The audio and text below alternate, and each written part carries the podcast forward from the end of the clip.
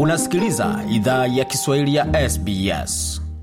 Jambo pote ulipo na karibu katika makala idhaa ya Kiswahili ya SBS. Uko na migodi ya migerano, tukuletea makala kutoka studio zetu za SBS na mtandaoni ananembani sbs.com.au mkwa juu swahili. Yapo mengi ambayo tumeandalia, lakini kwa sasa tuzungumzia swala zima la urithi, hususan wakati mtu unapopoteza mpendwa wako, kuna kuwa na mali inayohusika. Je, mchakato wa kurithi mali hiyo ni upi na ni kipi ambacho unastahili kujua panapokuwa swala kama hilo? Tofauti na nchi zingine, Waaustralia huwa hawalipi kodi ya urithi kwa mali wanazorithi. Hata hivyo, kuna sheria kali za urithi, na wakati zaidi ya asilimia hamsini ya Waustralia wanakufa bila wosia, mara nyingi mahakama hulazimishwa kuingilia kati.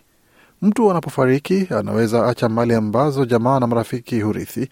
Mali hizo hujulikana kwa jina la mali ya marehemu, na wanaopokea mali hiyo hujulikana kama wanufaika. Melissa Reynolds ni mkurugenzi mtendaji mkuu wa shirika la Trustee Services for State Trustees Victoria.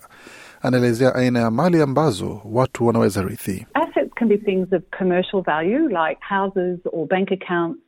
Mali zinaweza kuwa vitu vyenye thamani ya kibiashara kama nyumba, akaunti za benki, magari, hisa au vifaa ndani ya nyumba, ila inaweza pia kuwa vitu vyenye thamani ya kihisia. Mali inaweza tolewa kama zawadi haswa, naachia mtu e, gari yangu, au inaweza kuwa urithi kama nampa jirani yangu dola elfu kumi. Au mali inaweza achwa kwa ujumla, kwa mfano nawachia watoto wangu mali yangu yote. Mchakato wa urithi huwa rahisi kama mtu ameandaa wosia wake unaoweka wazi matakwa yao kwa jinsi mali zao zitakavyogawanywa baada ya kifo chao. Katika wosia, chombo cha kisheria kinachojulikana kama mtekelezaji huteuliwa kushughulikia masuala ya mali ya marehemu.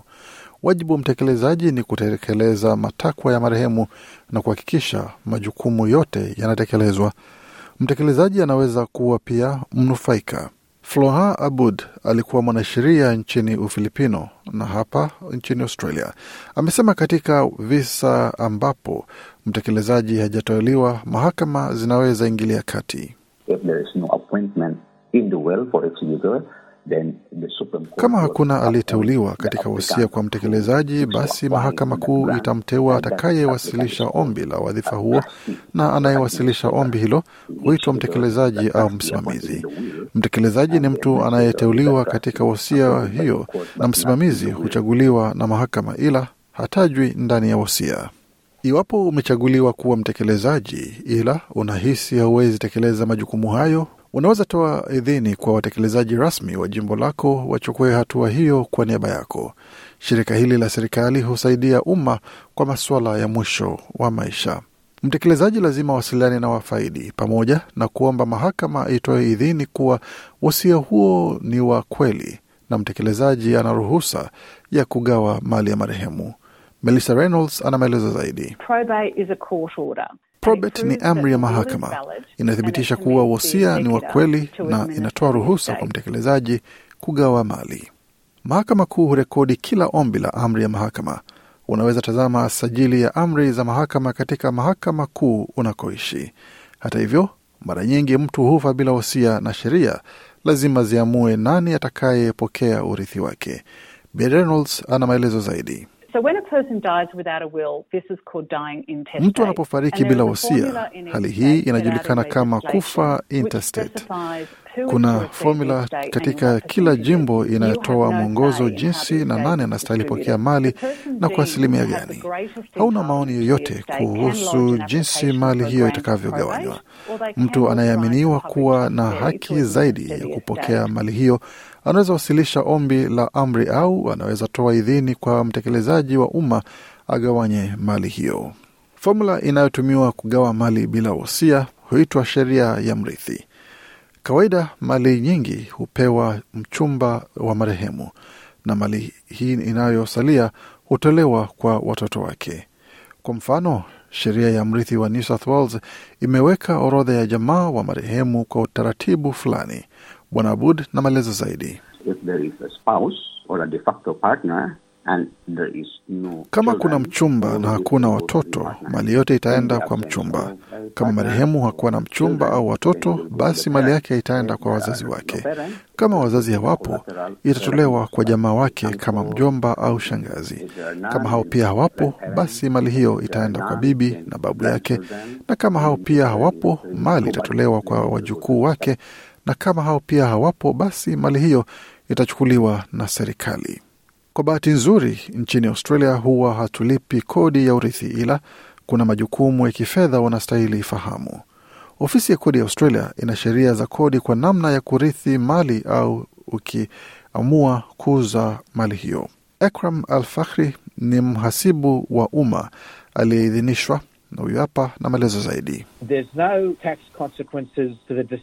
Hakuna jukumu la ushuru kwa mali ya marehemu kama hiyo ilikuwa ni nyumba alimokuwa akiishi, ila kama alikuwa na nyumba mbili na alikuwa akikodisha moja, hatalipia kodi nyumba alimokuwa akiishi, ila nyumba ya kukodi itavutia kodi ya mapato ya mtaji almaarufu CGT.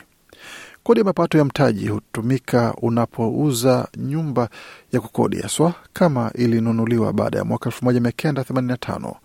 Bwana Elfakri amesema ushauri wa kawaida ni kuwapa wafaidi nyumba hiyo badala ya kuiuza kwanza, hata kama mpango ni kugawanya mali miongoni mwa familia, kwa sababu kuna muda wa kutolipa kodi kwa nyumba za kuishi. You've got a two-year window to sell without incurring Una muda wa miaka mbili wa kuuza bila kukabiliana na kodi ya mapato ya mtaji kama wewe ni mfaidi, ila kama mfaidi anaitumia kwa nyumba ya kuishi, basi hali hiyo hutumika kuendelea mbele sawa vile marehemu walifanya alipokuwa hai. Hata kama unapitisha muda huo wa miaka mbili, itaendelea kutovutia kodi kwa sababu haikuwahi tumiwa kwa sababu za kupata mtaji. Akaunti za benki nazo pia hurithiwa, kwa hiyo ni muhimu kuweka wazi faida yoyote ya benki katika marejesho yako ya kodi. Kama mali hiyo inajumuisha hisa na zinabadilishwa kuwa hela taslim na zinagawanywa miongoni mwa wafaidi, utalipa pia kodi ya mapato ya mtaji au CGT kwa ufupi. Bwana Elfahri amesema kwamba kama unarithi mali ambayo iko ng'ambo, muda huo wa kutolipa kodi pia huhusika. Huyu hapa na maelezo zaidi. For example, if it was a place in Europe, Kwa mfano, kama ilikuwa ni nyumba iliyokuwa Ulaya na iliuzwa ndani ya miaka mbili, kisha hela hizo zikatumwa Australia, zilitangazwa na sheria za Australia hutumika na hela hizo huwa hazitozwi kodi. Tatizo tu itakuwa kama kuna sheria maalum za kodi katika nchi ambako nyumba hiyo iliuzwa. Pengine biashara hiyo inaweza husika katika mfumo wa kodi wa nchi hiyo. Sheria maalum za CGT hutumika wakati mnufaika si mkazi, kwa hiyo ni vizuri kuomba ushauri wa mtaalam. Je, kama hakuna wosia au unaamini unastahiki kupata urithi ila haukujumuishwa katika wosia, itakuwaje? Una haki ya kuzua changamoto hiyo chini ya sheria ya urithi. Hii inaitwa dai la umma la utoaji la familia. Floha Abud amesema kwamba mahakama kuu inaweza badilisha wosia huo pia na You cannot be entitled just because a former inabidi tu utoe madai yenye uhalali. Hawezi stahiki tu kwa sababu wewe ni mke wa zamani, mtoto wa kiume au wa kike wa marehemu. Unastahili onyesha mahusiano ya kifedha na jinsi unapungukiwa kwa sababu marehemu alifariki na kuna masharti ya kutosha chini ya wosia huo. Kwa hiyo hakuna sheria za mkato, ila mahakama kuu itazingatia mazingira yote kuhusu madai yako. Mchakato wa urithi unaweza kuwa mgumu, ila daima msaada unaweza patikana. Mashirika kama taasisi ya sheria ya Victoria na chama cha wanasheria cha New South Wales yanaweza toa orodha ya wanasheria katika eneo unakoishi ambao wanaweza zungumza lugha yako au wanaweza kuwa ni wataalam katika masuala ya mali waliofariki. Melissa Reynolds amesema kuna pia wadhamini wa jimbo katika kila jimbo na wilaya. Huyu hapa tena mdhamini wa umma au mwanasheria ambaye ni mtaalam katika mali za waliofariki anaweza kupa msaada. Unaweza pata pia miongozo ya bure kwa vitu kama kutengeza wosia na jinsi ya kuwa mtekelezaji kwenye tovuti ya mdhamini wa jimbo. Tutume kwamba makala amekupa uelewa kwa namna mchakato wa urithi hutekelezwa hapa nchini Australia. Kwa taarifa hizi na mengine mengi zaidi kama haya, basi tembeleni tovuti yetu anwani ambayo ni sbs.com.au mkwaju Swahili. Makala yaliandaliwa na waandishi wetu Melissa Kompanyoni na Gode Migerano. Hii ni idhaa Kiswahili ya SBS. Je, unataka kusikiliza taarifa zingine kama hizi? Sikiliza zilizorekodiwa kwenye Apple, Google, Spotify au popote pale unapozipata.